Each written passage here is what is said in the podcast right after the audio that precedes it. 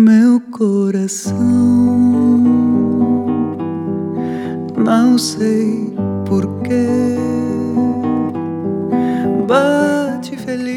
Welcome to a new edition of the Neon Jazz interview series with Italian born Baltimore based jazz vocalist and composer Irene Jalenti. She talked with the program about her life and music and her debut 2021 CD called Dawn. On this long awaited debut album, she claims a place in the jazz world for her musical talents, featuring guest appearances by two international cats trumpeter Sean Jones and vibraphonist Warren Wolf. She is from the central Italian region of Umbria and came from a musical family. Her father was a record store owner and immersed her in all sorts of music and encouraged her to take piano lessons from a very early age. She has a great story. Enjoy. Thanks for taking a minute out for the show today. I appreciate it. Oh, thank you for for inviting me. Absolutely, that was such a pleasant surprise. Good. Yeah, I'm looking forward to talking to you about the new album. So, talk to me a little bit about Dawn. It, it's coming out during this pandemic, where we've had very limited access to fans over the last year, year and a half. What does this album mean to you? well, it means a lot of things to me. It's uh, first of all, it's a you know, it's a debut record. I've always been it to produce a record, but um, it just never felt quite right. It's like I couldn't, you know, find my my real identity, and I didn't want to just throw out, you know, a regular record like full of standards that have none of my personality. And so I kept holding back. But last year, because I had so ex- so much extra time in my hands, uh, and I was in the in the house, I really, I really was able to discover different things about my my musicality. Um, I've always been a little bit afraid of exploring my compositional uh, side of my musicianship, but last year it's like I I really found the way to unblock my so-called writer's block in some way, and it was due to a deep dig into the, the, the, the song that opens the record is a personal arrangement of Beautiful Love, and I wrote it two, three days before going into the studio. It was very, I don't know, it was very inspired. So everything happened um, in a very organic way. I don't know if I'm making any sense, and I, Yeah. I apologize if some of my um, phrasing might not be that fluid, but you know, I'm Italian, so we what this art form is for. And so through listening to my uncle's record and uh thinking about, you know, my ancestors and what they did with the music, I kind of opened a little passage through my soul and I was able to connect to a different on a different level with music and reconnect to the reason why I started doing music. And that really started the whole process for the record, from writing songs to uh, writing new arrangements. Um, I mean, I wrote You know, for a debut album, you have guest appearances by Sean Jones and Warren Wolf. That's pretty profound to uh, to to have heavy hitters like that. What's that mean to you?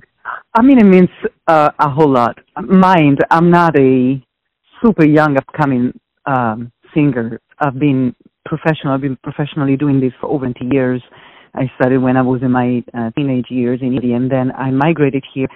I got very lucky that I landed in in Baltimore because you know everybody wants to go to New York, and it makes a lot of sense. That's what I wanted to do myself, but destiny brought me to Baltimore and to you know to the DC, Washington area. And I got really, really fortunate to meet these two and other wonderful musicians that live here or or that are very active here. It made me feel pretty um amazing the fact that they um they both had no hesitation when I asked if they wanted to be part of this record or not. Because you know, you you can say, "Oh, I'm too busy for it," or you know, you can always make up some excuse. But I didn't even have to finish the question when uh, when I was asking Sean if he wanted to be on the record. I just started mentioning that I was thinking about the studio, and I didn't even have to ask. He said, "Yep, I want to be part of it." I mean, it makes it makes me feel amazing because it's uh, it's that little I don't know, it's like having a little confirmation that what I'm doing is the right thing and that uh, all these years and uh, the sacrifices that I've made in um, really leaving my family and on the people that I love to pursue my career were actually were actually the right thing and that those sacrifices were not in vain but that they are actually slowly bringing something back that I kind of started thinking they were not gonna, that I wasn't gonna get anything back. I, I started doubting myself in the choices. So having them, it's it's a confirmation that I just have to be a little more patient and keep pushing, but that I'm on the right uh, on the right path. So talk to me about growing up in Italy. Talk to me a little bit about how you got involved with singing and jazz. Well, you know, I grew up in a musical store, in a music store, a musical family, and my father owns a music store. Uh, he owns a lot of records, of course, because we sell them. and uh, I remember that um, one of the first songs that he taught me how to sing was "Dream Little Dream." He would play Ella Fitzgerald, Louis Armstrong. He loves Ray Charles and all these amazing musicians. So I, I always gravitated towards that music because that's what my father really listened to. Uh, although we we just listened to anything, opera. My my grandparents were opera singers and we love pop music. Some of my uncles were pop singers in Italy, um, but it's uh, it's something about jazz that just attracted me more. There's also the component about the fact that really not many pop artists or rock artists or whatever that was not jazz really resonated with my with my instrument. I have a very unusual low voice for a uh, standard female singer. Through jazz, I actually bumped into singers that had similar sounding voices or the use of the voice was a lot more gentler than uh, the usual pop belting. And um, and that attracted me. The one thing that really really made me gravitate towards it was the freedom. I i was always attracted to improvising. I remember when i was very young i was like in middle school i used to i didn't know that I was scat singing but i was scat singing over this old tune called Green Onions. Uh, I'm, I'm sure you've heard it. It's like an organ tune from the 60s. And so I always gravitated toward improvising and I always wanted to do things in a different way. Even when I was performing non-jazz music, I would always naturally go in different places. Once I got familiar with jazz, it just really kept feeding my desire to to be spontaneous and to go different places and to be to feel free to also arrange in a different way songs without anybody really getting too offended or you know people that are used to sing songs uh, as uh, as they are in the record of pop artists, they, you know, they don't like things done a little differently. But in jazz, we have the freedom to really give our personality, full personality to the song, and I guess that was a huge reason why I really, really gravitated towards it. So, what was the first live jazz show you ever saw that really impressed you? Oh, that's very difficult because I've been going to concerts since before I remember. But I remember vividly uh, one Dee Dee Bridgewater concert.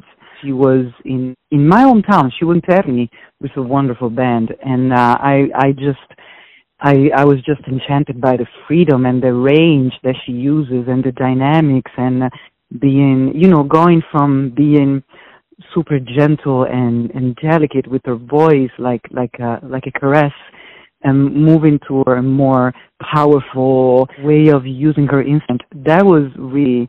Uh, I remember that concert like I just saw it, and I guarantee you it was uh, over 20 years ago. Was it always a dream of yours to get to America so that you could, you know, kind of really, you know, be a part of the American jazz scene and kind of pursue some things that you wanted to, or was it just something that kind of happened? It wasn't always my dream because my, uh, my I always wanted to sing, but I never dreamed of singing. you know, I always thought that it was going to be a thing on the side because I was never, although I grew up in a musical family, I was never pushed by my family to pursue this career. I guess because of the past family members' traumas with the business, I was actually always discouraged to try it. It, actually happened when I was already like 26 years old. 25, 26 years old, I went to a um, Berklee workshop of two weeks in uh, Umbria Jazz, which is a festival in in the center of Italy, and they do this great um, workshop of two weeks with our fantastic, you know, Berklee teachers. And uh, Donna McElroy, she was teaching there, and I remember what she said to me, and it resonated a lot with uh, with me. She she was the first person to make me think that this was kind of what I was supposed to do. And from that moment on, that's when I started thinking about the United States. I first went to Paris for some time, and everybody there was telling me I needed to go to New York and just be in the United States. And uh, one thing after the other, I navigated my way through through here. Of course, you know, when you're little, you always dream about going to different places, and the United States, because of the music, are always the number one attraction for us. I I never dreamed of doing it until I was well in my twenties. What is it that you like the best about being a professional musician? Ah, that's an interesting question. Ah, it's not easy. You know what I think it is? Um, I am naturally, and, and nobody really, really can tell when they see me, but I'm naturally very an introvert and I'm a little shy and I don't, I'm very reserved. I don't share much of my emotional, uh, emotions and my state of minds with, uh, with, with many people. When I perform, when, you know, when I do this, those are these, you know, the two, three hours that allow me to get a little more vulnerable and to open and to release that emotional side of uh, of me that it's always a little secluded through my you know my natural uh, state of being very reserved. And I think that that's a great outlet because otherwise I would probably be a lot more sad or more stressed actually. I would be more stressed. But being on stage and even if it's not a stage and it's just a gig uh, or a jam with some friends, I release so much of, of the emotions that I I experience on a daily basis, and it just makes me feel better. It just really makes me feel a lot better. Uh, yeah, I think that's that's the number one thing. So, how does it feel to, after all of this time of COVID and lockdown and quarantine, to get back on stage? What what what has that been like, and what do you hope we realize about the power of live music now that we're back? Well, going you know going back has been has been fantastic. I I actually have been kind of on and off performing last year too because of you know I'm in a different state and so some things compared to New York like we we could perform outdoors and and stuff like that. But I remember the first concert that I did last last year after six months in the house I was a total wreck. I like almost I forgot how to do it. I was so nervous. Oh. So going back, going back to to performing has been very emotional, and it made me really realize how you know how I've been kind of taken for granted the gift of of of, of being able to do this. And until I was back on stage, I I kind of forgot how much amazing it is to have this tool to be able to, to, to perform live in front of people, to see their faces, because, you know, doing it online, it, it's cool. You're in your living room and you don't have to do much, but you are missing that energy, that, um, that eye contact that really drives me to perform as, you know, my best abilities to answer your second question, what what I hope, and I'm I'm seeing that it's it's kind of happening for now, is that for, for the audience to not underestimate that, that gift of live music either and to come out and support musicians and support the music and really remember how unique the live music experience is. And so far, I've been seeing a lot more people coming out. So I think that we we've been in the house for so long, we're all tired of it, and and people are really happy to to come out and to support and to just be part of a, a unique moment. So everyone has a perception or an idea of who they think you are, your family, your friends, your fans, but ultimately you live your life. You have a perception of yourself. Who do you think you are? you know, nobody has ever asked me this. I mean, not in a kind way. You know, usually people say like, "Who do you think you are?" But that's Right, not right. it. right. I, I think I am a, a very flawed person that has been afraid of showing too much of these flaws, but that now is discovering that it's absolutely perfect not to be perfect. And um, I'm a very positive person. I want to. I, I just. I actually really want to bring joy when I when I meet people, when I perform, but in, in, in, in general in life, I am a very helpful person. So I think I am, you know, just a person who has a lot of different experiences to share with uh, with others. And that I don't know. This is a very difficult question. you answered it. You you totally answered it. That's perfect. okay, I'm glad. I'm glad Yeah. this was a this wasn't a job interview because I don't know how that would have gotten me the gig. yeah, I don't know how fair that would be, but at, at any rate, thank you for opening up. I saved the the hardest one for last. Thank you for taking some time out. Good luck with the album the Thank return you. to stage. Thank you so much. Thank you so much for for giving me uh, the honor to talk to you for for giving me the platform. I really really appreciate it, and uh, I hope you like the record. Thanks for listening and tuning in to another Neon Jazz interview. We give you a bit of insight into the finest vocalists from Italy, Baltimore, Kansas City, and spots all over the world, giving fans all that jazz. Thanks to Irene for her time, music, and stories. If you want to hear more interviews, go to Famous Interviews with Joe Domino in the iTunes Store. Visit Neon Jazz at youtube.com and for everything Neon Jazz all the time, go to the neonjazz.blogspot.com. Until next time, enjoy the jazz, my friends.